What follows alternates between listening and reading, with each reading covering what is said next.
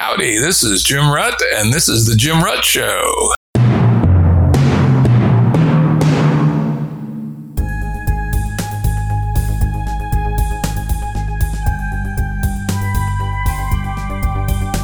This is The Jim Rutt Show, and I'm your host, Jim Rutt. Today's guest is Daniel Schmachtenberger. Daniel's an independent thinker focusing on the future of civilization, the sensitivity and potential of our current situation, and how we may navigate the path forward. He's also director of R&D and co-founder of the Neurohacker Collective. Welcome, Daniel. Thanks for having me, Jim. I'm looking forward to this conversation. Yeah, I followed your work for some time, and while I keep my eye on several thinkers who are thinking about the future of our society, your perspective is perhaps both the most dire and the most hopeful.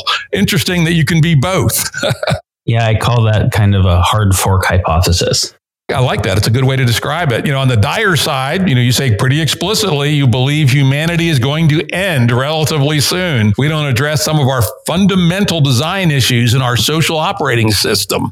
Yeah, I basically say that when we look at history, we see that most of the previous civilizations, obviously they don't still exist, and they underwent internal decay that led to how their collapse occurred. And we can look at the way that Tainter studies this, or the way Jared Diamond did, or the way that kind of Strauss Howe or Baudrillard or different models of civilizational collapse describe it. But they're just like people have a life cycle. There seem to be these life cycles of civilization, and there are certain things in common that lead to their breakdown. The difference now is that we have a fully globalized civilization, and rather than just causing local environmental harm that can lead to a limits of growth issue, we can affect the habitability of the biosphere writ large. Obviously, we didn't used to have weapons of mass destruction, so there's a total difference of the capacity for warfare, etc. Right? So technology, both the globalization and technology have changed the magnitude of the issues in a way where the change of magnitude actually becomes a change in kind. And yet we haven't figured out not civilizational collapse. So if we forecast all of the different possible catastrophic risks or existential risks, there's a lot of them. And what I would say is that they all are the result of some underlying common generator functions. And so as a result, if we just tried to deal with a particular AGI scenario or a particular climate change or a particular biodiversity loss or World War III scenario, we don't buy ourselves that much time before another scenario emerges because the situation's basically overdetermined. So we actually have to address the generator functions. We have to address it categorically rather than just instances. And if we do that, that becomes the kernel of a new civilizational model that is radically different than any civilizations heretofore, which is the more optimistic picture. And this is kind of like a hard fork between very different scenarios.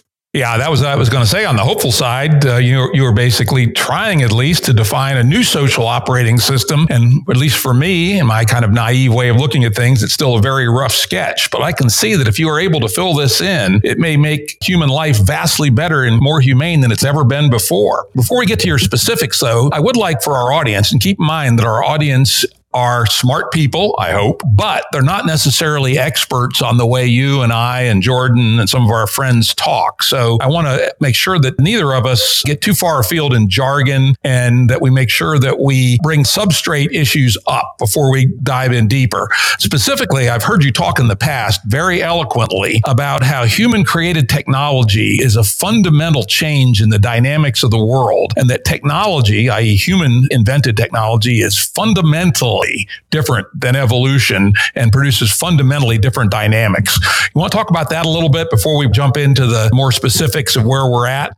Yeah, it's definitely a kind of central thing for us to figure out, especially when, if we don't realize this, we try and use evolutionary biology and evolutionary theory to model human systems, like reifying theory of markets based in evolutionary theory and social Darwinism writ large. And that actually, in my assessment, doesn't work. A lot of this insight on the fundamental difference of tech and evolution and highlighting it was something Forrest Landry helped me understand. But the model goes like this. In evolution, in evolved systems, we can kind of think of evolution as defined by three primary characteristics, which is mutation occurs and then selection occurs. But selection is two things. Does the agent survive and does it reproduce? So survival selection, mate selection. And then obviously that is survival and mating within evolutionary niches. Now, something to understand about that is that the mutation pressures that are affecting everything in an ecosystem, there's a kind of evenness of the distribution of mutation pressures. Whether we're talking about gamma rays or oxidation or just copying errors or viruses, they're affecting all of the lions pretty similarly, and the lions and the gazelles and the plants. So we don't have radical mutation occurring in one place and no mutation occurring somewhere else. And so as you have a mutation that would make a lion faster or any predator faster, you have similar mutations that have a distribution in the fastness and slowness of the prey animals. So then, of course, if you get a little bit faster in one and they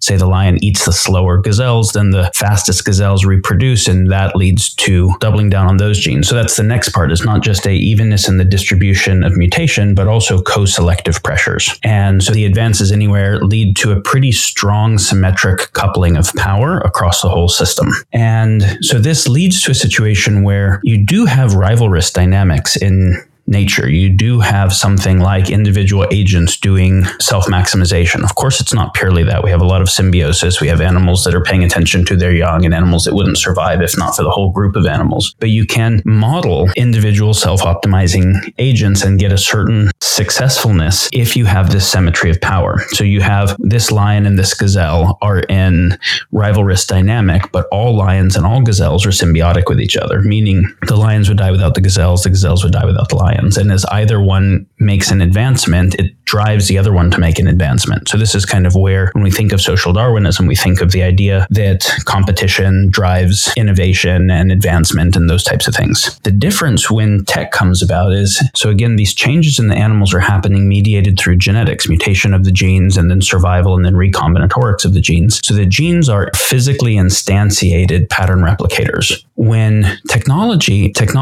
I don't just mean physical tech. I also mean language. I also mean social tech, coordination tech. But so techne in the Sanskrit sense of consciously mediated methods of doing things, basically things that come from the capacity for abstraction and creating abstract pattern replicators. The abstract pattern replicators can change much faster than the instantiated ones can, and they can change with an uneven distribution. So when we think about tool making, starting with Homo habilis and stone tools, right? Which is very different than a chimp using a rock that it finds, but not whittling sharper, or chipping a sharper rock, which is that the chimp or the bird or the whatever it is that's using something can experientially notice that this thing is better at doing what it wants than this thing is in the moment. But it can't understand that between all three rocks, why this one is better at cutting the thing is because of the abstract principle of sharpness, and then say, I understand what mediates sharpness and I can design something with more sharpness. That abstraction capacity seems to be part of how we define early humans and then got doubled down in Homo sapiens. And it's a different process than evolution of bringing new stuff into existence. It's not occurring through kind of random mutation and just selective dynamics. It's occurring through an agent that's actually understanding something abstractly and intentionally creating it. And so if you think about evolution as the stuff that emerges, there wasn't a conscious choice to have something emerge. It emerged as the result of complexity dynamic. So it's unconscious, it's radically parallel, it's radically distributed, it's radically combinatoric, it's slow, almost everything fails, but you get an interoperability of everything. So what makes it through are very self-stabilizing complex systems. With technology, it's actually consciously created. It can happen in a local way, not everywhere. So it's not radically parallel and decentralized. It happens more in a serial fashion. And it creates parts that are not necessarily in equilibrium with whole systems. And so it really is mathematically almost an opposite kind of creative process. And the thing is, if you have an evolutionary agent, like a human that has evolutionary motives, but is now able to, say, human operating as apex predator can increase its predatory capacity orders of magnitude rapidly, faster than the environment can increase its resilience to that predatory capacity. Now we have a fundamental problem. This is a lion getting 1,000 times faster in a hurry without gazelles being able to make a mutation in adequate time, and the lions eat all the gazelles and then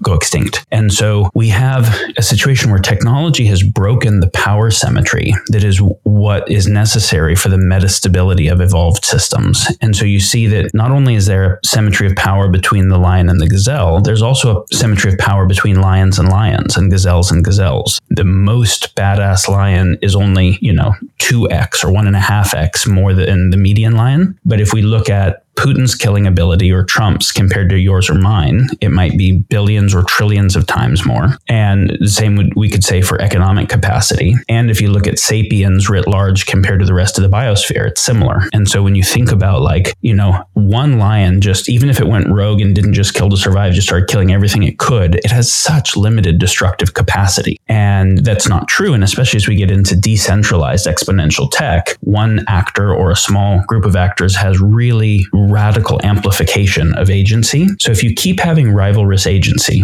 rivalrous basis for agency, but with very high power relative to the overall playing field, you end up getting a basis for fundamental instability. And of course, it's not always all about destruction either. You know, two data points that jump out at me that we are doing things that we think of as constructive that have to be getting well near our limits are, you know, for instance, the fact that of the large mammals on Earth, it's now thought that the majority of the biomass is humans plus our domesticated animals. And when it comes to birds, it's even more radical. It's thought that the domesticated birds represent 70% of the biomass of all birds on Earth. And so there's nothing destructive, specifically destructive about catching and killing, but we've essentially engineered a technology which has co-opted a majority or 70% of the energetics and biomass of the biome. And it's continuing to grow exponentially, which strikes me as a very strong signal, which is very little talked about. Yeah, so this is, you know, kind of a limits of growth thing as opposed to, say, a warfare or terrorism or, you know, intentionally destructive thing. So think about this. When we think of apex predators, they evolved to fit a niche. And because their adaptive capacity is mediated through genes, through concrete pattern replicators, they don't do very well outside of that niche. And so polar bears don't leave the Arctic, right? And cheetahs don't leave the savanna and orcas don't get out of the ocean. But because our apex predator capacity was mediated by tools and we could make different tools, including different coverings for ourselves, and in different environments, when we would overkill an environment, rather than have our population stabilize, we would just move to a new environment and become the apex predator there. And so we went and became apex predator everywhere, overhunted and overfarmed environments everywhere, overfished, etc. That is really different than every other animal.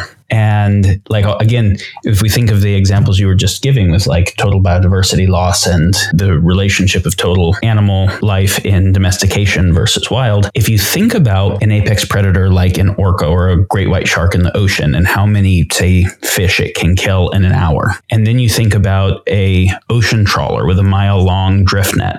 It's just not even like, obviously we aren't apex predators. They can't destroy whole ecosystems. They also can't genetically engineer new creatures. So we have to stop modeling ourselves as apex predators competing with each other to be better apex predators and take the top, because the destructive capacity, even of not intending to destruct, just of intending to extract, is well beyond the replenish rates of the system. Yeah, and on top of that, you know, in our first episode with Simon Dedeo, we talked a fair amount about the rate of social evolution is accelerating. And, you know, the rate of invention of new technologies, new capabilities is way faster now than it was just 30 years ago. And if we're already approaching the limits, or probably have exceeded the sustainable limits of our society, and we have social evolution that's going exponential, and we still have a rising world population, last I saw, projected to top out at 11 billion, with many of those people expecting a increase in their lifestyle, quote unquote, towards the American and European one. Looks like to me a train wreck coming at very high speed.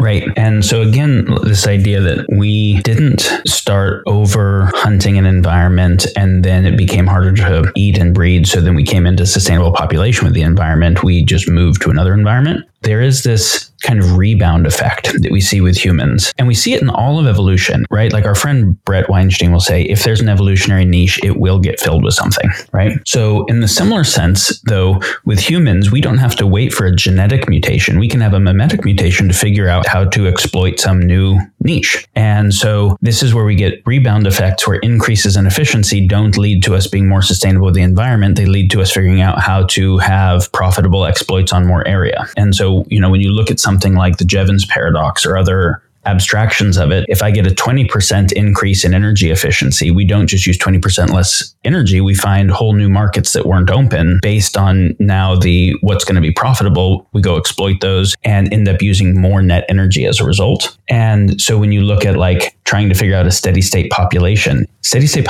doesn't actually work. It doesn't work the way that we like to model in evolutionary biology with the way that humans continue to advance increases in capacity and efficiency and then exploit all of them. Yeah, and you've spoken quite a bit about you combine exponentially increasing technology with the core rivalrous win-loss dynamics of at least our economic system and a goodly part of our social system. Could you talk a little bit about how the coupling of those two together are spectacularly different than either by itself? Yeah, so this is, I mentioned earlier that all the catastrophic and existential risks have underlying generator functions. What I mean by that is that, so like, let's say we're looking at wanting to stop particular kind of environmental destruction or war or whatever it is. Well, we can look at why are those things caused, and we can find some things that seem special to specific instances, but some things that are part of a causal set that are true across all of them. So obviously we can look at something like perverse incentive. And so with the environmental destruction, if the wild birds aren't worth very much to us in the wild, but domesticated ones in farms where the farms take over the wild areas are, if cattle are worth something to us when domesticated and then killed and not when they're free, then of course we have an economic incentive to exploit everything. And the same would be true if we have a for-profit military industrial complex where war is more profitable than peace is. And so the underlying idea here is that you can't prevent a harm while there is a very strong incentive to cause it, because that incentive is kind of an evolutionary niche for a particular way of getting ahead, and it will end up getting filled. So we try to make law to bind that, but as we know, strong economic power ends up being able to influence law pretty heavily. So the thing that is designed to bind the problems of the incentive system ends up getting corrupted by the incentive system. So we can get into that more later. But this is an idea of something like perverse incentive that isn't unique to one issue. It's underneath lots of issues. So if we want to abstract and say, what are the generators that give rise to all of the possible existential risks in the future? The first one is the one that you just mentioned. First one I would identify is that if humans are running rivalrous games, and by rivalrous games, I mean some in-group that is seeking to get ahead in a way that can occur at the expense of an out-group and or the commons. So whether that's a person or a company or a country, if it can beat someone else via a war, or it can exploit an environment and get ahead, or it can corner the market or whatever it is, it's playing a game where its win is going to require or at least reserves the right to be at the cost of something else. If we run rivalrous games, but we're not limited in our rivalrous capacity the way animals are, because we can innovate new ways of winning at rivalry via abstraction, i.e. tech. But then the moment we deploy some new asymmetric tech, everybody sees it, reverse engineers it, makes mutations on it, and so we keep ratcheting up power. Then we get an exponential power equation, but where we're using power in ways that inexorably cause some harm to the total system. When you can't actually run exponential harm in a finite playing field and not have more entropy than the system can handle. So rivalrous games multiplied by exponential tech self-terminate. And right now, exponential tech is inexorable. We cannot put the cat back in the bag. We can't stop it. So either we figure out rigorously anti-rivalrous systems, or the human experiment as we know it is finite in duration. But the thing is to say rivalrous systems, that's a big deal, because separate nation states are the basis of rivalrous systems, and so are private balance sheets. And so the changes that we're proposing are very, very fundamental ones. They're ones at the level of the axioms of what we think of as civilization. But that's why we have to start by saying all previous civilizations also failed. We actually have to change things at a deeper level. Right? We're not talking about just making a new civilization where this is similar to the Enlightenment or the Renaissance or the founding of America or the beginning of Sumeria. It's actually different in kind than each of those changes, because each of those changes have been an up-ratcheting of rivalrous capacity. Some new coordination capacity or technological capacity that led to more capacity to win rivalrous games against an outgroup. I'm basically saying now humanity as a whole with no outgroup has to figure out how to do not rivalrous games. As you know, I'm interested in this and have worked on some of it and thought about it a little bit, but I'm going to play the cheerful skeptic here for a moment, if you don't mind. and offer a possible argument that says maybe we don't have to go that far. And again, I'm not going to say this is my actual belief, but let's say this is a well-established argument for a less radical approach, which we might call democratic liberalism. And, you know, we in passing talked about the fact that our legal system, our political system has been hijacked by our economic and financial systems. We could, in theory, fix that. It may require an amendment to the Constitution and some other things, but it could be fixed. Secondly, the depletion of the commons, the democratic liberal argument is if we priced the externalities correctly, we could defend the commons. We also look at Bostrom's theories of managing the commons, and those are assumed to take place in a world with rivalrous economics around them. How would you respond to those who say, rather than changing the jet engine on the airplane while it's in flight, we'd be better off attempting to be smart about fixing our democratic liberalism by breaking the hack between money and politics and by rigorously and probably initially very conservatively, meaning expensively, pricing externalities? I will say that that is formally impossible, and I'll explain why, but there's a few aspects to it. So like this will take a minute. Take as much time as you like. This is really important. I would start by wanting to just be clear on the fundamental difference between a market and a government and the relationship between those, because what you're talking about is a government regulating a market. Yes. In fact, I would call that the modern democratic liberal synthesis that started in the 1920s, was fully in existence by the 1930s, and was locked in its modern form in 1948. Right. So what I would say is that there are certain architectures within markets that lead inexorably to certain issues, other ones within governments. And I'm going to try and abstract this at the most abstract level that works, which is this will be true for any form of government, whether it's a two-party system or a three-party system or has a parliament or doesn't, due to simply the nature of it being a top-down imposition of law via monopoly of force. And the same is true for whether we're talking about any different version of how one might think of a market. So if we think of a market, you can actually think about theory of markets, like pure laissez-faire theory, and try and model it via evolutionary theory. And people do. And this is where social Darwinism kind of comes, right? Which is these three things, mutation, survival selection, and then mating selection are what define the success of markets. So you have an environmental niche, which here would be called demand. People need real stuff. And so then that creates a impetus to try and figure out how to fit that niche, which is supply. People make some product or service to try and do it,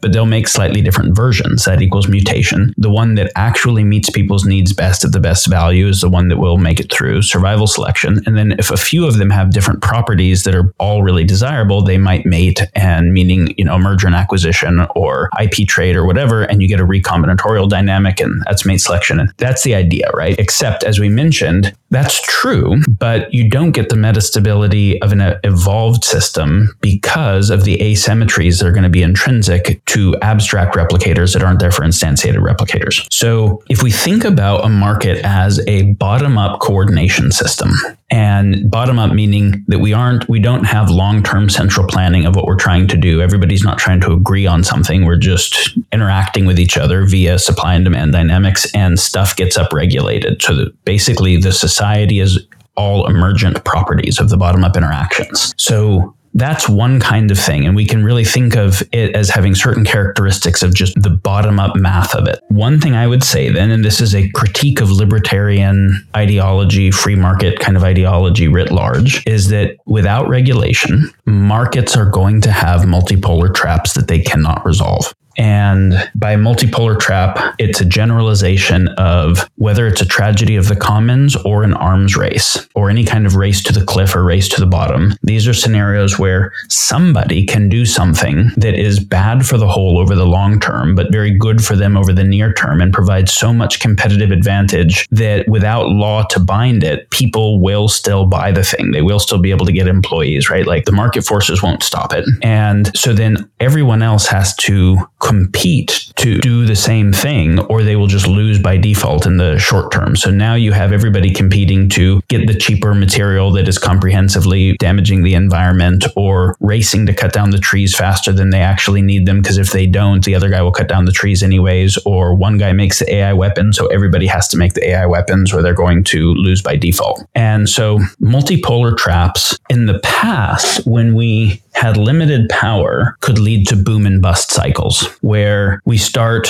polluting the water because, say, everybody else isn't polluting the water. My pollution of the water doesn't make it that much worse, but not having to deal with my pollution properly increases my margins because I externalize some of the cost, so I'm getting ahead. Then other people say, fuck it, that guy's getting so much more ahead. Everybody starts doing it. Eventually the water is so polluted that everybody is doing worse because the fish are all dead. So then there's now a new market for selling water purifiers. And so we start doing that thing until, you know, then there is a new scenario for the pollution to occur. So you get these kind of, at best, you get a race to the bottom and then some new market opportunity race to the top. With exponentially more people and exponentially more power per person, moreover, you have situations where the bottom can be so bad that it's unrecoverable. Let me jump in a little bit here. You're drawing the classic 19th century Adam Smith quasi-libertarian model. Suppose, though, we take a more modern social democratic perspective where we assume it is the job of the legal political government side, as instantiated through democracy, to put limits on the market. And what I've called in the past parametric social democracy, where instead of a bunch of fine-grained regulations, you used a dozen or so very powerful settings on the gravitational attractors within the game itself. I'll just throw out two examples, which I've talked about in the past in some detail. One would be a high and rapidly rising carbon tax. Let's say $50 a ton to start, rising $10 a year for 15 years to $200 a ton, which would send a magnificently powerful signal to stop using carbon, would empower alternative energy production in a very major way. A second one, much simpler, one of the hacks we know that our current system does is use psychologically informed advertising to invent demand. Suppose we put a 200% tax on all advertising. I have 10 more I could throw out there. So why can't a list of powerful parameters tame the market without having to undergo the radical shift that you're talking about? Forgive me, I was starting with an unregulated market because I wanted to establish something about theory of markets, which is why we can't do just the libertarian thing and why there is a good case for a regulated market. Now, I want to then do a construction on what's wrong with governments. And then I want to do a construction on what's wrong with them together, because I have to refer to what's wrong with each one individually before I can do the combined thing. All right, you go right ahead. Okay, so basically anything that has bottom-up coordination only, but abstraction-mediated capacities like markets is going to fall to multipolar traps. Multipolar traps with exponential tech will be catastrophically bad. That's that.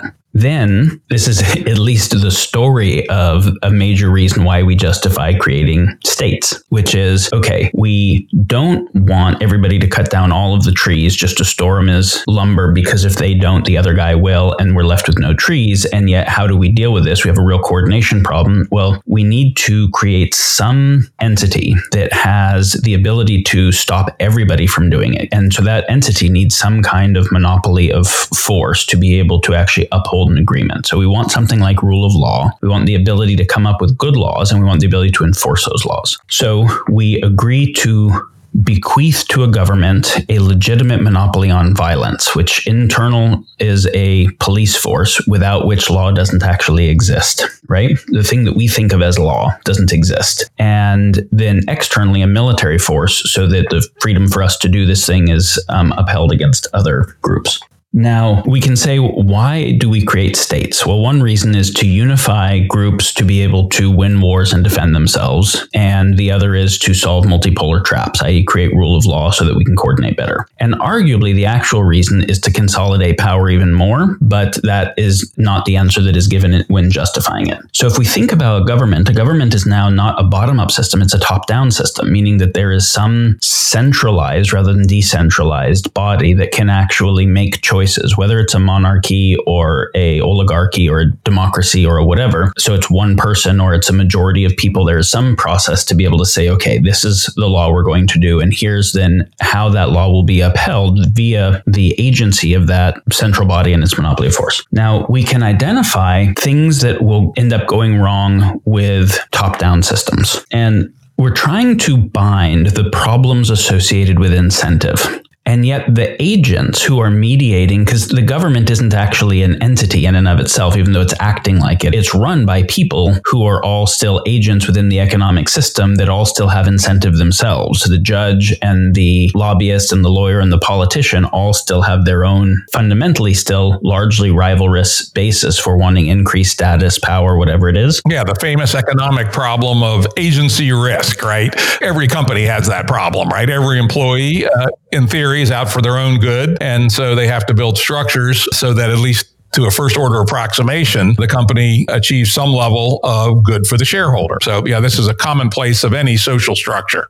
Yeah, because a corporation is also a top-down system like a government is. And so we can see similar issues that occur. And so this is public choice theory, is basically the critique of the wrongness of the incentive structures of government agents associated with markets. And it's a classic libertarian critique of the regulatory process on markets. But so let's look like this. Some examples. So unless I have a fully global government, I'm going to make a law at the level of, say, about a carbon tax or whatever, at the level of, say, a nation state. And if anyone doesn't make that, the nation states are still caught in a multipolar trap with each other.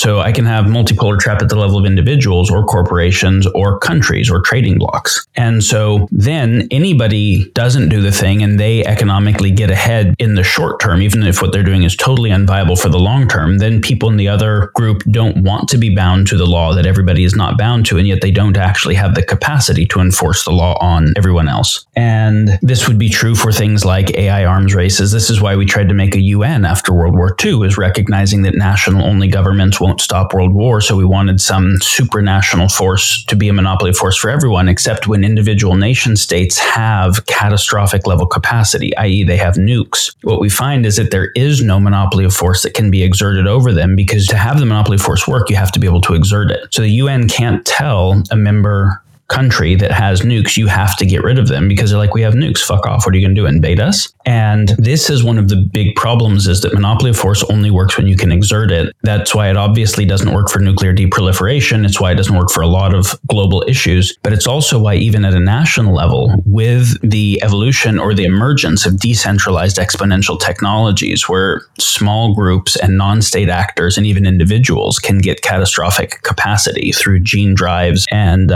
drones and whatever. If I have a gene drive, pandemic type weapon connected to a dead man switch, there is no rule of law that can be exerted over me. And we're not that far from those types of things being possibilities. So this represents an emergent breakdown in the capacity for rule of law writ large, unless you run a perfected surveillance state that doesn't allow anyone to have capacities, which is the China strategy.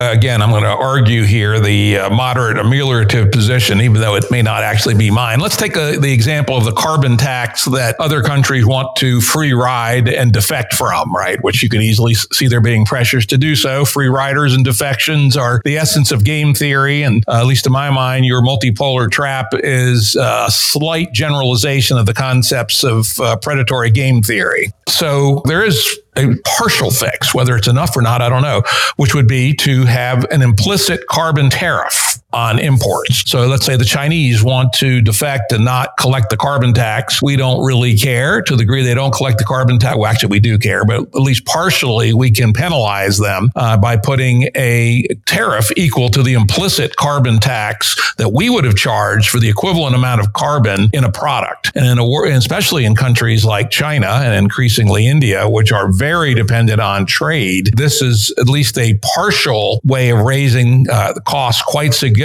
for those who defect or attempt to be free riders. How would you respond to that? Yeah, so let's say the U.S. agreed to do that. But then let's say Brazil, under its new presidency, says, fuck that, I'll buy the stuff from China. And they have some capacity to, and say Russia does, say some other places do. China's still growing in its GDP, externalizing cost, and those other places are, and now we're losing relative to them, and now you get increasing citizen pressure to revoke that law. So this is, again, the essence of a coordination problem from the view of it makes sense if we all did the good thing, right? In the prisoner's dilemma, if we all coordinate, it would be good. But if we don't have the capacity to ensure the coordination, anyone can defect. It becomes very easy to have the strange attractor be everybody default to defection. Yeah, the answer to the prisoner's dilemma, as we all know, is you have Tony Soprano, right? That if you defect, I'll kill you. Yeah, which is basically, you know, some kind of even worse punishment than the original thing was that's outside of the scenario. And that ends up being how we do it, right? Which is underneath our tariff situation, we're willing to go to war to uphold a lot of these things. But now let's come back to even within a country. So we know that right now, someone's ability to get elected has to do with largely their access to not just capital, but also allyship.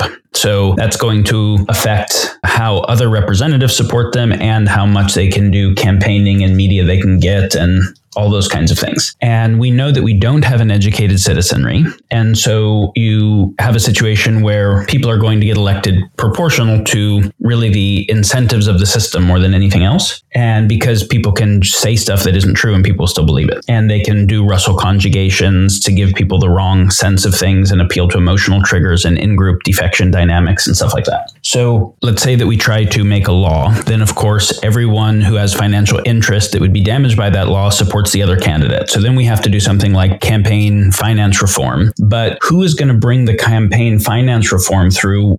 This ends up being one of the key things is that the lobbyists are paid for by somebody. The people who are working to change the laws continuously are paid for by somebody. And whoever it is that would, the ability to get money to someone who is campaigning also is very easy to hide through offshore banking and through third-party entities and think tanks and whatever. So because we don't have something like perfected transparent accounting, if I try to bind incentive using law, everyone who has the incentive to change that law has more resources than those that are trying to bind it, and they end up basically winning. And the gist there is that economics is deeper than law is in the stack of power. And so you can use law to bind economics to a limited degree. But let's say, again, a country tries to put some law forth that's particularly bad for a multinational company. The multinational company says, I'll move headquarters to another country that doesn't do that. I'll give them the taxes rather than you guys. And we will, you know, support whoever is campaigning against you. And we'll put a shit ton of lobbyists on changing the law. This is all the critique of public choice theory, is that the incentive of the agents in the system doesn't align with the well-being of the whole. And the government is mediated by agents in the system, and we don't have the right coordination dynamic. So each actor doing kind of a utility maximization function, each actor doing what makes most sense for them in the near term rationally creates a maximally stupid whole because of the misalignment in agency of the various actors and the inability to coordinate effectively across them. And this gets worse with the more we can corrupt accounting, the more we can actually hide that these things are occurring. And the larger the system is, the easier it is to do that, because who can actually monitor all of the things that are happening in the system? Actually, a lot of this was prefigured and talked about in a very underappreciated book by Mansoor Olson called The Logic of Collective Action. I don't know if you ever read that, but if you haven't, I would strongly recommend it. He's more well known for, I think it's The Rise and Decline of Nations, but the deeper book is The Logic of Collective Action, where he lays out the fact that small groups that have a strong interest in an issue are very likely to dominate against a much broader community who have small levels of skin in the game. And it's a pretty strong critique, and it does. It's not exactly public choice, but it's close. So let's deem that. It's both who has the most incentive will work hardest, and smaller groups can coordinate better than larger groups. And this is why if I had two countries, say, that had an equal number of people and an equal number of total dollars to begin with, and one of them tried to create law that bound economic inequality, so the richest person couldn't have more than 10x more than the poorest person, the group that didn't bind economic inequality would win over the group that did in any form of warfare if the group was fairly large, because if you end up getting a power law distribution of wealth where three guys own almost everything and everybody works for them, the one guy who has almost all the resource can coordinate with himself itself better than the million people can coordinate with each other. Yeah, at least so far. And I think there's an interesting possibility to think about what comes next. You know, really all these are coordination and signaling problems, right? And we are operating on a single or relatively low dimensional signaling and coordination system that has given rise to the system that we have today, what I often call the money on money return signal, right? Molds our world. So presumably, if we're going to get past this, we have to think about multidimensional signaling and multidimensional coordination.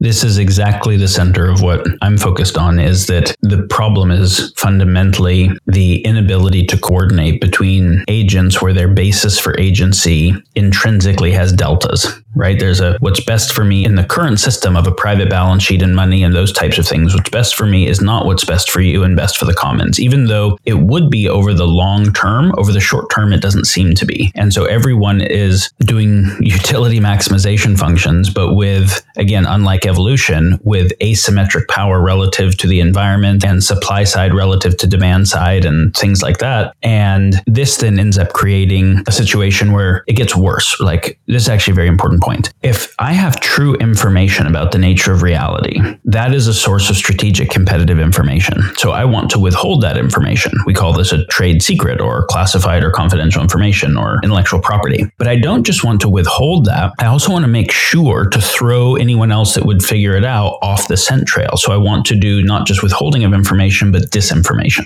And when we have a situation where everyone is incented to do withholding of true information and signaling of disinformation, and then we have information technology that's exponential information technology, where I can do customized disinformation for different persona types and all the way down to individuals, we get to a world where we stop being able to parse signal from noise because there's so much radical disinformation. And we have a situation where coordination actually becomes impossible because of these agency issues everywhere. It's supposed to be that two different intelligence agencies within a country perfectly coordinate with each other to support that country because they're all on team country, right? Team USA against the Russians and the Chinese or whatever. But really, those two different intelligence agencies are also competing against each other for a larger percentage of the budget. And then even two different departments within that organization and even two different people competing for the same promotion will withhold information and maybe even disinform, engage in corporate politics. Corporate politics is where someone's optimizing their own bonus structure and their fealty relationships at the expense of what's actually good for the whole, because they're not actually coupled to the whole effectively. And so you get a situation of fractal defection, everybody defecting on everyone to some degree while signaling that they're not doing that. And this basically means a catastrophic breakdown in the sense making necessary to make good choices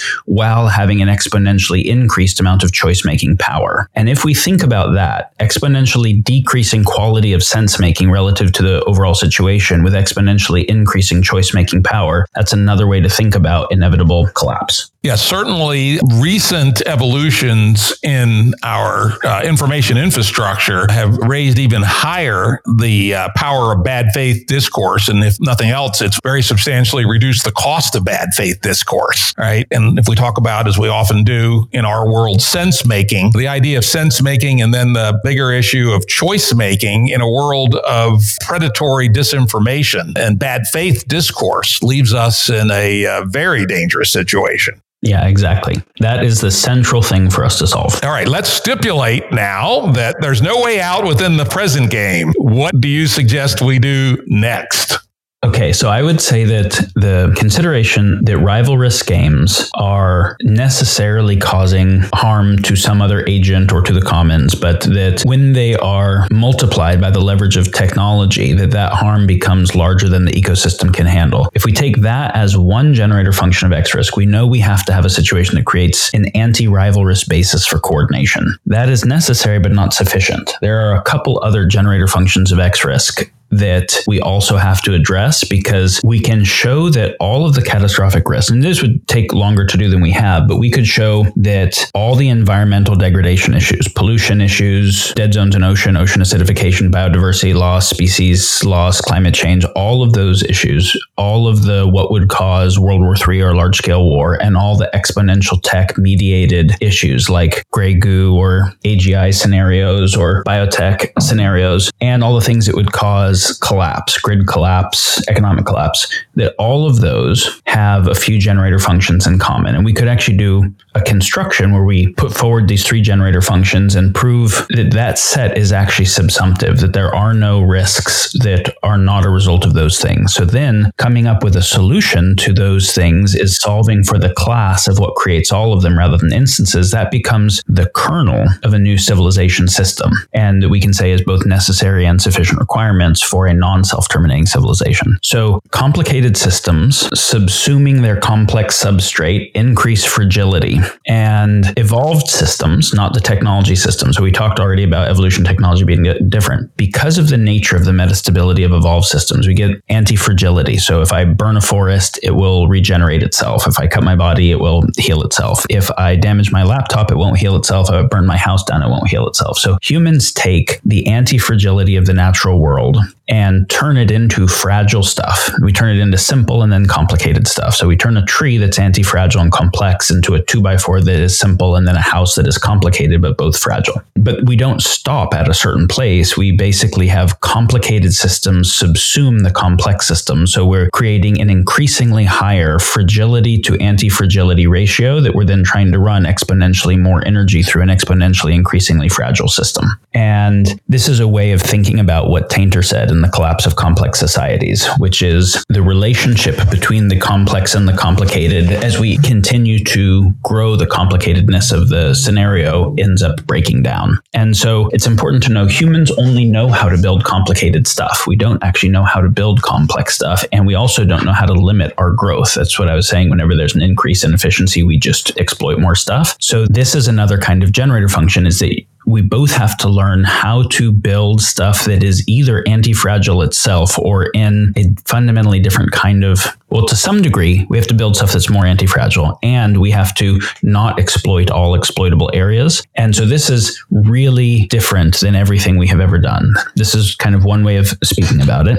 The other thing that we can say is a generator function of X-risk is that it's much easier to break stuff than it is to build new stuff, just from a kind of entropy or thermodynamic perspective. Second law of thermodynamics, the one law that you can't repeal. Right. And so from a information theoretic perspective on the second law, one way I would say it is the problem I'm interested in solving is that the way humans solve problems tends to create worse problems. So whether we're talking about us coming up with a technological solution or a government solution or a kind of social ideology solution or an economic solution, for the solution to solve the problem, that means it overtakes the problem. The solution has to be larger, faster, somehow bigger than the problem was. But the solution typically is to solve a very narrowly defined problem. So we're defining it as solving one metric or two or three metrics. And yet it's going to interact with complex systems that affect lots of other metrics, where it will end up having harm externality, but they will be larger than the original thing. So the plow solved the problem of local famines, but ended up causing desertification and species extinction and all these things writ large globally, right? The internal combustion engine solved the problem of too much horseshit in the cities and the difficulty of horses, but climate change and oil spills and wars over oil and the destabilization of the Middle East are all the unintended externalities of the internal combustion engine. And we can see the same for like the value of Facebook then compared to the unintended externalities it created, or Twitter, or whatever it is. And so in general, it's because I can define a problem in a narrow way, but that's actually not the problem, right? That's a little part of it. And this is the same with biotech, right? Which is, I can say the problem is one biometric that I'm trying to address, LDL or whatever it is. And I can give something that lowers that, but it might also do a bunch of other things that are negative, which are the side effects of that thing in the overall system, which is why that approach is not a really good approach to medicine. And so to formalize this even further, what we can say is that the information and the computation, the information processing that it takes to come up with a new piece of tech is orders of magnitude less than the information processing it takes to ensure that that tech won't have any externality in its long-term application. And it's not just orders of magnitude. We can say that the safety analysis is going to end up being NP-hard relative to the work that it takes to come up with the tech being expressible as a polynomial. Yes, that's absolutely right. One of the things I've learned in my 17 years of rolling around in complex system science is the truth of the matter is the ability to project the future evolution of a complex system is way less than most people think, if only for the very simple reason of dependency on initial conditions. We know from the very simple Lorentzian strange attractors that surprisingly simple systems are effectively impossible to predict because they're highly dependent on very small differences in initial conditions. And when you add into that strategic agents, the problem becomes, I would say, effectively impossible. So what's the answer? That basically says don't ever do anything, yet we can't do that. And this is the tricky thing. So this is kind of why I say there's something like a hard fork hypothesis, which is if you look at the history of humans, the recorded history that we have at least, nobody would consider us very good stewards of power. We've used our power to do some lovely things, and we've also used our power to torture and oppress and kill and destroy environments and whatever. And everybody's done that. And the few that didn't do it got killed in war by those who did do it. And so let's say there's a Gaussian distribution on the goodness or badness of our choices, the rivalry or non-rivalry of how we use our power. If we have beings that are at all like the beings we have been for a long time, and you exponentially increase the power of those choices, it self-terminates. So you can't get the power of gods without the love and wisdom and prudence of gods to guide it and have that be a sustainable scenario. So we actually need humans to be safer vessels for power, given the amount of power that we're coming into, and we have no idea how to do that. And what that means is we need a different basis for human choice making than we've ever had to have the level of choice making power that exponential tech is bringing about. And so then we have to really get into, well, why is it that humans are making the choices that they do? And what is it that is conditioning the rivalrous basis of those choices that basically have us suck with choices? Yeah, so we can talk about what are some systems that we could suggest get there, but I would say that's the core of the thing that we're trying to address is how do we create a system in which any agents that are making choices that are not directly causing or indirectly causing harm to the system, because that leads to the up-ratcheting of others doing that, and that leads to self-termination, and we're too powerful to do that. So how do we get something like omni-consideration of the agents leading to omni-positivity of choice-making? Sounds nice, but how do we do it in a world where the ability to project in a complex systems environment, the impact of any change is well nigh impossible? I would also add another thing. I'd love to hear your thoughts on this. One of the things we know from human anthropology is in essentially every society on Earth, somewhere between 0.5% and 2% of humans are sociopaths, right? And I'd add in my experience as a corporate executive that that number may go up to 10% or more in the C-level suites and probably higher than that in the world of finance. So we have this problem. How do we evaluate the impact of a proposed change in a complex system, which is inherently not very predictable, a little bit predictable, but we lose our ability to see quickly, and that some noticeable percent of the actors, you say 1% of sociopaths, doesn't sound that bad. That means in the United States, there's 3 million sociopaths, right? And they gravitate towards power, and a lot of them are pretty damn good at manipulating people. How do we get across those two traps? Yeah, if I look at all of the cluster B personality disorders in the current DSM, I would say they're all pretty concerning. So, not just sociopathy, but narcissism and et cetera. But the most current stats I have seen were 3 to 5% of the general population in the developed world tests for sociopathy, and 30% of people in the C-suite of Fortune 500 companies. I'm going to share a thought on this that I don't have all the data to back up, but I don't think would be hard to come up with. So why do we get so much concentration of sociopathy in the top of Fortune 500 companies and politics, and then especially things like finance? Well, because they're basically systems to attract, reward, incentivize, and condition sociopathy. Because to get to the top of a power game, it's going to be people who are attracted to power and people who are good at winning a bunch of win-lose games. Because at each step they move up the ladder, they're winning against somebody else, usually via involving things like disinformation and defection and whatever it is. And so if you think about the nature of what a government or a corporation or any top-down power system are, it is basically a strange attractor for people who want to have power over, for people who are running power dynamics. And this is why, let's try and say that I had a benevolent dictator. Well, there's a reason that we don't get sustainable benevolent dictators, is because let's say I had a benevolent dictator, and we can get this in a corporation from great founder theory sometimes, because if the founder holds the, you know, majority of stock and whatever, but it never outlives them, and usually they end up getting kicked out. So let's say I have a benevolent dictator. All the people who are one step under them are doing things that they require to be able to stay as a dictator, because it's pretty easy to kill somebody or to oust them or to whatever. So if I'm at the top of a top-down power system, I have to keep everybody under me preferring me to be above them rather than overthrow me, which means that rather than do what's best for everybody, I have to do what's best largely for those who are right near me. And they have to do that for those who are under them. And that ensures a kind of power law distribution of power. And again, there's like a multipolar trap on corruption. If anyone's willing to do a really fucked up thing to try and overthrow me, I have to be able to play at the game of fucked up things or I get overthrown. So we can see how top-down power systems are going to both attract, condition, reward, incentivize things like sociopathy. And so then we end up having a world run by sociopaths, which is not a good thing for anybody.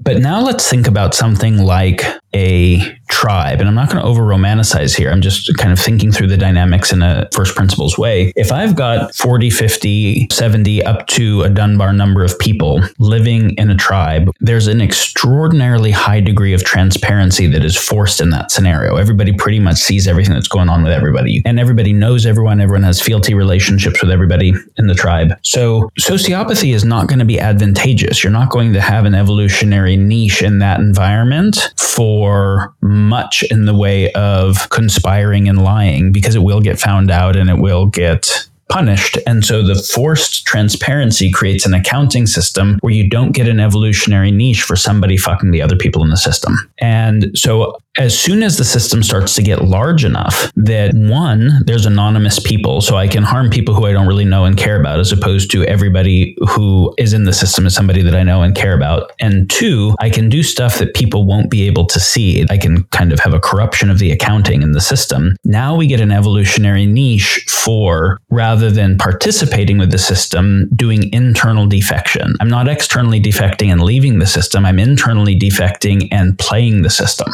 And that's what most everyone inside of a corporation or a government is optimizing, what is good for them in their direct fealty relationships rather than what's good for the whole, and nobody can tell. And this is a particularly hard scenario. But the reason I'm saying this is because we do our social science inside of a world where these systems have become ubiquitous. And then we assume that those properties where there's ubiquitous conditioning are intrinsic to human nature. And I think we have to be very careful about that, because I think a lot of them are not intrinsic to human nature. They are a result of the ubiquitous conditioning. And we could create conditioning environments in which things like sociopathy are just not advantageous, and so they don't get upregulated. The anthropologists seem to find sociopaths, varying ratios, but they find them at at least 0.5% ratio pretty much every place. And in fact, I've thrown a challenge out to some anthropologists who they've not been able to reject it. One of the big questions in anthropology is, how did human society transition from chiefdoms to early states? And my conjecture has been that it's based on the arrival of a sufficiently charismatic sociopath. And that's the story, right? And they've pulled their beards and said, that's an interesting theory. Here's even some ways to measure it. So I think if we're going to design a social operating system, we're going to have to assume some level of sociopathy and have some defense mechanisms for same. Well, so let's go ahead and do the analogy and say that sociopathy within a social body is like a cancer cell inside of a animal body, which is not cancer cells inside of a human body are doing something that is good for them and good for the other cells around it and good for the whole simultaneously. And they have an evolved coordination system to be not in rivalrous dynamic with each other. The heart and the lungs are not rivalrous with each other. They're not competing to extract scarce resource and hoard it. They're in this, kind of radically necessarily symbiotic relationship. Now, a cancer cell realizes that it can actually consume and reproduce faster if it defects on the agreement. And that happens all the time. But that cancer cell is only able to affect the cells immediately around it. And so then they're able to either fix the cell or kill it and limit its effective action. If the cancer cell could broadcast oncogenes to all cells in the body simultaneously because it had something like technology to be able to leverage what it wanted to do, we'd be fucked. And so when we think about the world today and the capacity that exponential financial technology gives for anyone to have a much stronger coupling to the whole system, not mediated through having to have that flow through a bunch of other agents where error correction can occur. This is one of the things that's really problematic with the world today, is that even small numbers of people that become sadistic, sociopathic, whatever, can really fuck the whole system up. And so you actually have to have something that creates anti-fragility for this particular thing. And so we can say to have a system that doesn't have catastrophic collapse as imminent, it has to be able to limit this. And one way of doing it is the China strategy, which is ubiquitous surveillance, and anyone does anything that looks at all concerning and their power is removed from them. And I would argue that that system will also inexorably collapse, because even though it won't collapse because of multipolar traps, it'll collapse because we notice that markets are much better at innovation. Bottom-up processes are much better at innovation than top-down processes tend to be. If you control the bottom-up processes that rigorously, you won't end up being able to innovate enough to keep up with changing environments, and you'll fail to Red Queen dynamics. That's my prediction for the China strategy. But what I would say is that a tribe is actually like a family, and a tribe or a village is actually a really good method for being able to do surveillance. And I mean a very healthy rather than a fucked up type of surveillance. It's not a top-down one-to-many surveillance. It's a many-to-many, and where the goal is not prevent someone from doing bad things, but actually caring about people. And so rather than the Sesame Credit version or the institute a religious idea where everyone shames everyone out of fear of God version, this is a situation where no one can actually be a shut-in. Right? We notice that when somebody goes and shoots a bunch of people up with an AR-15, typically they weren't in interaction with a lot of other humans. They were able to, because of modern society, they were able to live for a while where afterwards in interviews, their neighbors say, we never saw him. He was real quiet. He kept to himself. He never came out. As we have increasing technological capacity to agents, we can't have agents that can evolve in their psychopathology unchecked. We also can't have situations where they are interacting, but they can hide the results. So we need something like both real accounting of what's happening and everyone having to interact with other people in local ways that ensure the health of people, and if not, actually take care of them. So that's one of the first things I can talk about, is that as long as the defect on the whole is more advantageous. There's two things. One is, as long as the defect on the whole is more advantageous than participate with it, it will happen. And so you have to have the kinds of accounting that keep that from occurring. And the other thing is, as long as individuals can become psychologically damaged and have that not be noticed and still have access to power, that's also a problem. So there is a process by which the psychological health of people has to be noticed, and a process by which the social system has to be more advantageous to participate with than to defect against.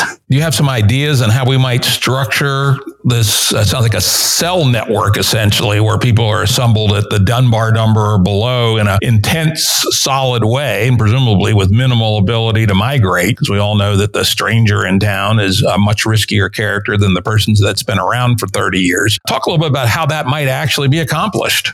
I am going to go somewhere that's going to be really bothersome. I don't know of any model where that's accomplishable as long as there's private property. Okay. And we certainly have alternatives such as syndicalism, which is quasi-private property, but not in the same sense we have here. And then there's anarchy, which is another similar model. So I don't think we have to keep private property on the table. So I would entertain any proposal that you think could implement this theory. I think if organs believed that they could live at the expense of the other ones, and that a famine might come, so they needed to hoard resource because they wouldn't be able to get it from other ones, and they were actually in competition for scarce resource, we'd be fucked, right? The body would break down very, very quickly. And so you don't see the coordination dynamics of cells or organs or tissues involving something like private property. You have a situation where things are stored wherever they're stored. The calcium stored in the bones, fat cells are stored wherever they are for the utilization by any part of the system that needs it as it's needed. So you don't have a situation where any cell or organ has a delta between what's good for it and what's good for the whole, because it depends upon the rest of the whole. I do believe that we have to create a similar thing in the human systems, and specifically my ability to increase my own private property ownership, my own balance sheet increases my quality of life. Not only can I decouple that from you or the commons, I can anti-couple it. I can directly fuck the commons or fuck you and get ahead in that way. That becomes the basis for misaligned misaligned agency. And I think we assume that basis for misaligned agency kind of across the board. And of course, I'm not going to present something like Marxism. But I think if you actually study something like how the resource provisioning of something like a body works, it is obviously neither socialism or Marxism or capitalism. It's a much more complex system with different underlying axioms. And so let's say that rather than you possess a good in order to have access to it, your capacity to access it is via possession, but your possession means that I no longer have access to it. And the scarcer something is, the more value we give to it. So then we also have a incentive to create artificial scarcity because abundance makes the stuff not worth anything. And you also then have an incentive to possess more stuff than you need, especially when you get compounding returns on the stuff that you have. So your incentive is to extract as much shit as possible, to drive scarcity in the system, to hoard information, to cause disinformation, all of those things associated with the private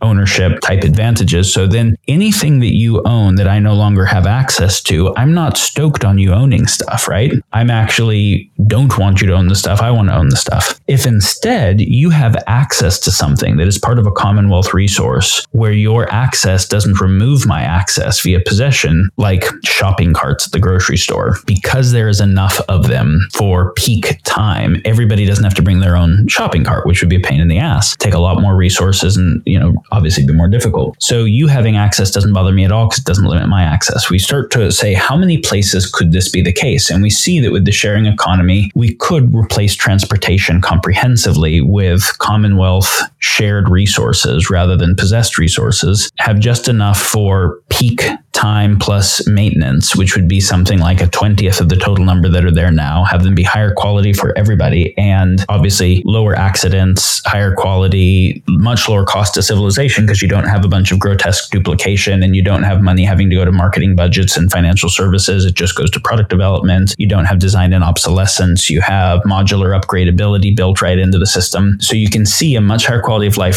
for everyone with a much lower load on the system. And you also then remove the destructive competitive dynamics in doing so. Now, let's say that rather than have a central company like an Uber or whatever mediating that, which now still has a misalignment of agency, we use something like a blockchain type system to be able to make that actually a commonwealth resource where the money that would be extracted from the system doesn't need to be extracted from the system. You start to see, oh, we could actually create things that are like commonwealth access-based dynamics where you having access doesn't decrease my access, but it's actually better than that. That would just be non-rivalrous. Rivalrous is your access mediated through possession decreases mine, so fuck you. Rivalrous is anti-coupled. Your well-being and mine are actually anti-coupled. Non-rivalrous is just uncoupled, which I'll argue is not strong enough. Anti-rivalrous is rigorously positively coupled. Your well-being and mine go up and down together. So in a situation where you have access to the transportation and access to other commonwealth resources, it actually increases your capacity to be creative. Now you can also get to the maker studio and to the art studio to make art and music, and your motive isn't to get money by selling the art because you already have access to all the things that money would normally give you. So getting stuff doesn't confer advantage and also doesn't grant identity. Your identity is now only going to come not through what you get out of the system, but by what you create and contribute to the system. And we don't get the same zero-sum dynamics on contribution to a system through creativity as you do through getting stuff, because it's much harder to compare a Salvador Dali and an MC Escher than it is dollars and dollars, right? Creativity ends up being non-fungible. Yeah, very high dimensional. Right. And so now if I have a system where if you don't get stuff, you die. And then if you don't get stuff, you don't breed. And then if you don't get stuff, you don't self-actualize. At every level of Maslow's hierarchy, you have to get stuff, and your getting stuff involves other people not having stuff. That's the best way to condition greed, jealousy, and sociopathy in everybody, and then call it human nature. If I have a situation in which having access to those things is a given and it's utterly boring, and the only way that you actually have self-actualization is through shit that you create. But as other people are more creative, the commonwealth that you live in is better and you actually have access to more stuff, then you both have a much better basis for real creativity that's one master, not two masters. And you're also incented to support everyone else to self-actualize because your life is directly better when they do. So in a world where you have access to the transportation and the maker studios and the whatever, then I get to listen to better music and have access to better shit. So this is one part of it, is how we move from rivalrous through non-rivalrous to anti-rivalrous, is we have to have situations where we are actually coupling our incentive and our agency rather than having it anti-coupled. And so there's much more to say about it, but this is one example. Now, here's the key part. I will buy that this would be great if we could do it. And in fact, Jordan Greenhall and I and some other folks cooked up a fairly naive political program several years ago, and we identified maximizing self-actualization as the highest goal. And we weren't as structured as this thinking, but we had some things that were moving in this direction, which eventually became a concept called Game B. But Game B, at that point, at least failed because it couldn't convince any of us, or at least a critical mass of us, that there was a reasonable way to get from here to there. You know, the current system is pretty damn optimized for doing what it does. And how do you get people to switch from the current activities that they're engaged in, which are relatively economically optimized, to this new alternative system? That's the hard question. And I would put to you that that transition from Game A to Game B is the part that so far many of us have never seen a reasonable path. Yeah. So first, I think an adequate blueprint for Game B has to become clear. And so we have to say that we have a set of architectures that meet necessary and sufficient criteria. Otherwise, we don't know how to reverse engineer. Then, yes, there has to be an implementation path. First, though, I want to say that I don't think the current system is close to economically optimized. And this is actually a very important point. Let's say that I'm one of the richest people in the world today. I'm Bill Gates or Warren Buffett or whatever. There's really important stuff that the world could produce that it can't inside of capitalism that I don't have access to. And this is actually kind of everywhere, and it's really basic. The best phone that science could make involves some intellectual property owned by Apple and some owned by Google and some owned by a few different companies. And the same is true with the best laptop and the best car. And even with billions of dollars, I can't buy that thing. And all the things that I can buy are produced by someone where not only do they have limited IP, but they also have whatever designed in obsolescence and desire for proprietary stuff. So you use the rest of their ecosystem stuff. So it's not interoperable. I have to deal with that shitty suboptimality, even if I'm the richest guy in the world.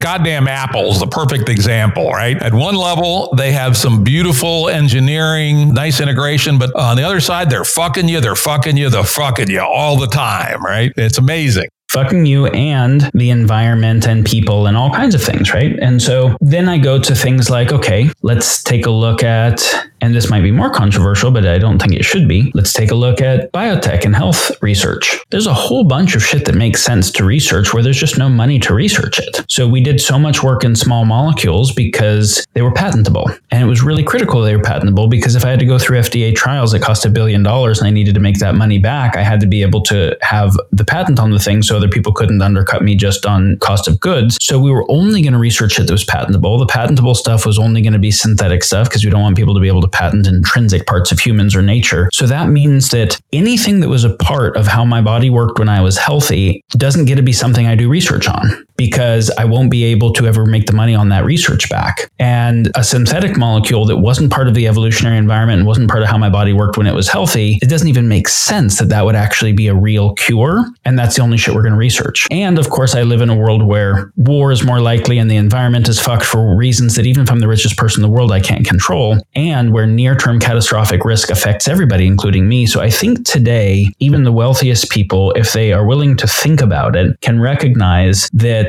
the world that we are discussing, if it was possible, is comprehensively better for them than the current world is. I'm not sure I believe that, but I try to sell that to Peter Thiel. Yeah. So I won't name names, but I have had conversations like this with many people of that class. And both in the face of the inexorability of catastrophic risk and the incapacity for this system to produce some really important stuff that they would care about, a lot of people are increasingly capable of recognizing that. They just don't feel like they know how to initiate the new system either.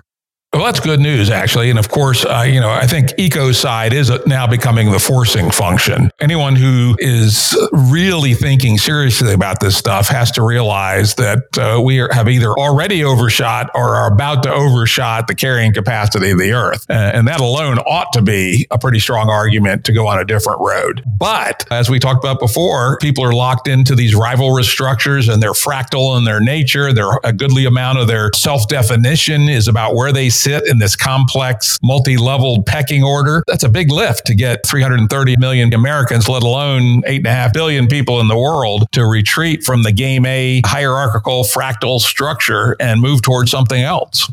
Yeah, everyone is stuck in a kind of multipolar trap regarding incapacity to coordinate better. Because let's say I got a billionaire and they say, okay, well, that makes sense, but I have no idea how to build a new system, and I have no idea how to get people to participate with a new system. And as long as other people are doing the fuck thing, then it doesn't seem like there is any other game for me to play. It's kind of like there is really only one game in town. So we can even take, let's take Elon Musk as an interesting example where, okay, arguably one of the highest agency people in the world currently, right? And after he came across Bostrom stuff, he became very concerned about existential risk from AGI, created open AI to work on it. And then when you saw him on Joe Rogan a few months ago, he was saying, I've spent years trying to get the world to understand this AGI issue and to create different, safety protocols, and their own incentive to be there first mover advantage, whatever, is such that I can't do anything about it. And I basically have kind of given up on being able to protect against this risk. And all we can do now is just hope that the risk isn't terrible and try to mitigate it. So if even the most agentic, powerful people feel like they actually don't have the capacity to do anything in the presence of, multipolar trap type dynamics. And it's like, all right, how do you do it? This is the transition question. Well, one thing is what is the new thing you transition to has never been adequately specified. So we have to be able to specify something that meets the solution to these generator functions. And again, that's a longer conversation, but we could go further. We're starting to lay some of the groundwork. And as far as transition goes, I'll share one example of a way to think about it. I'm not saying this is how it will happen. I'm saying this at least provides a thought experiment. First, there is no such thing as sustained competitive advantage from a single innovation. Because if I have an innovation, whether it's better extraction tech or economic tech or social tech or warfare tech, the moment I deploy that capacity, then everyone else will see it, reverse engineer it, and make their own kind of innovations on it. And so sustained competitive advantage is an ongoing innovation competition, which is the up-ratcheting of rivalrous power, which is the dynamic that we're looking at here. And so there's this question most people get stuck in, which is like, okay, well, the current system seems to be self-terminating. So if we need to make a new system that outcompetes this system, what source of asymmetric advantage over the current system is it going to have? And how does that is that not just part of the same power game? Because we're used to thinking in terms of outcompetes. And so if you think historically that there were less violent cultures that invested less in military and more in quality of life, arts and sciences and humanity, and lived in more harmony with the environment and lower population, they just got slaughtered by the warring cultures. And then when the warring cultures intersected, the most successful one subsumed the successful parts of the other one. And there was this basically distillation of successful warfare capacity. Then we're like, okay, well, we don't want to try and be Tibet in the presence of China again, or any of those scenarios. So I can't make some nonviolent thing that will simply just get killed. And yet whatever else I create, if that isn't the case, seems like it's still just competing at the game of power. So fuck, what is the option? So there's a question of what could provide increased capacity that can't be weaponized?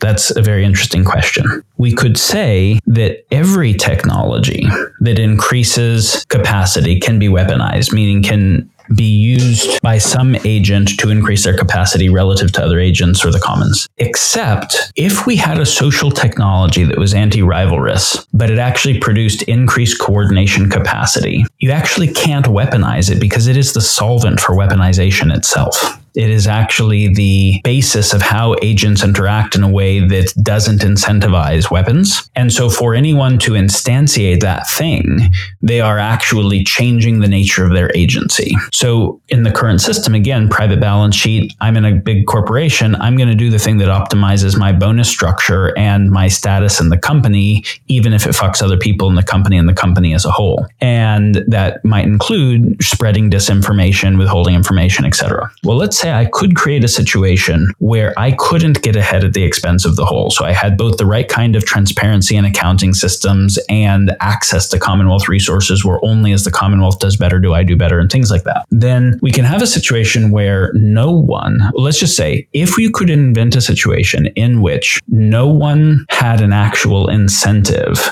to spread disinformation or to hoard information. If they shared true information, maybe they'd be wrong, but they at least had the incentive for full earnestness and full transparency. If you had a situation where that was the incentive, you figured out how to do that, and I will say there is a way to do that. I believe there's a way to do that. Then you would get a situation where you had an information ecology that was actually intact at a larger scale, that would lead to radically better capacity to coordinate and innovate, better sense-making the current system has. And that system as a whole would be more effective at producing all of the metrics that matter relative to total resource per capita than any current system would be. And I only need a small number of people, relatively small number of people who get that and want to instantiate it as a new full-stack civilization to create a new strange attractor or a new attractor basin where anyone else looking at it says, wow, quality of life is higher on every metric there. And they're also able to out-innovate us on a bunch of things. They're figuring out solutions to shit that we don't have. Well, then why don't we just kill them? Well, because they aren't trying to win the game of power against us. They aren't building militaries or signaling or narrative warfare to try and beat us. And actually, they're exporting solutions to us that we need to the rest of the world. Because if they have increased capacity to innovate and solve problems, because they can actually coordinate better, because they don't have disinformation, information withholding, then they can look at what groups that would otherwise have enmity with them actually need,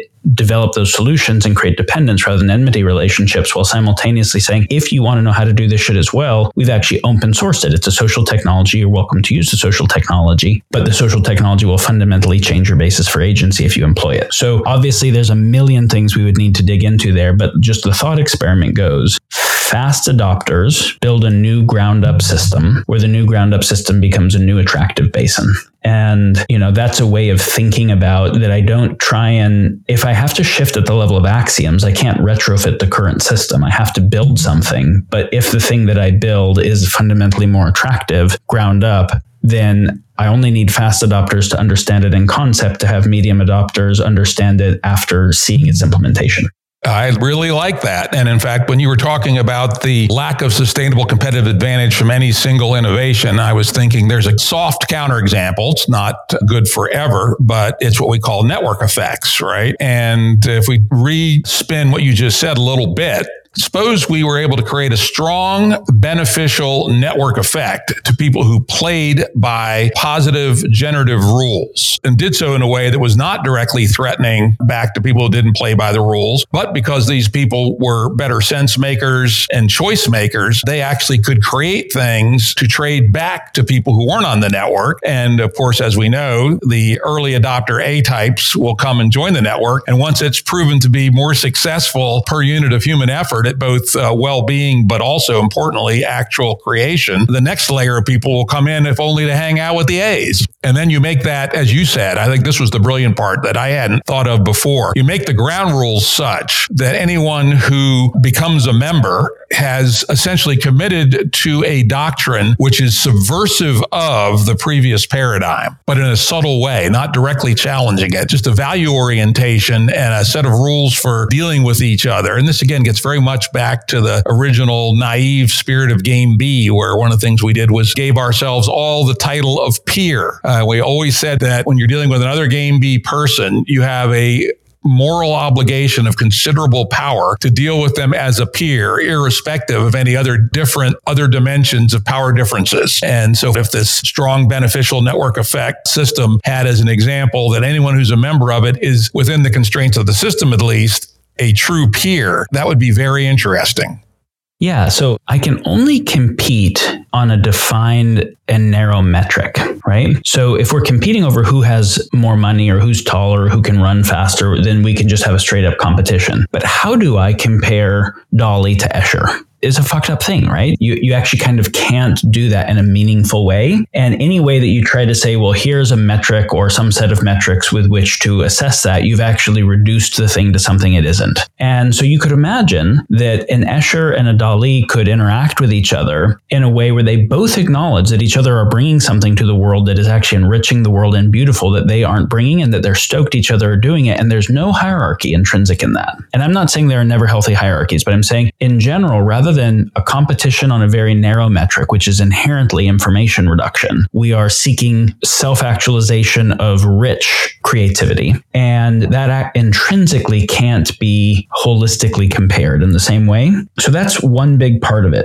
And the other part of it is, you know, you and I had a conversation the other day, Jim, where you said something and you and I are just getting to know each other. And I instantly loved you because of it, because you said anyone who would abuse people with a below 90 IQ, I want to beat their head in with a baseball bat or something like that. And that you wanted to see that those who have more intelligence are actually protective of rather than exploiting of those who couldn't compete. So then the question is, what made you that way? And how do we create social systems where, to the extent that anyone has obviously increased capacity over anyone else, they're actually oriented to steward everyone else rather than use that in an exploitive way. And I think this is conditionable both at the level of social values and at the level of the way values are codified in a value equation, i.e. the economics and the social system.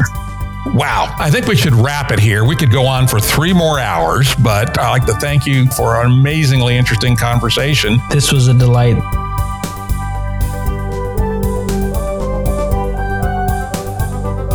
Production services and audio editing by Stanton Media Lab. Music by Tom Muller at modernspacemusic.com.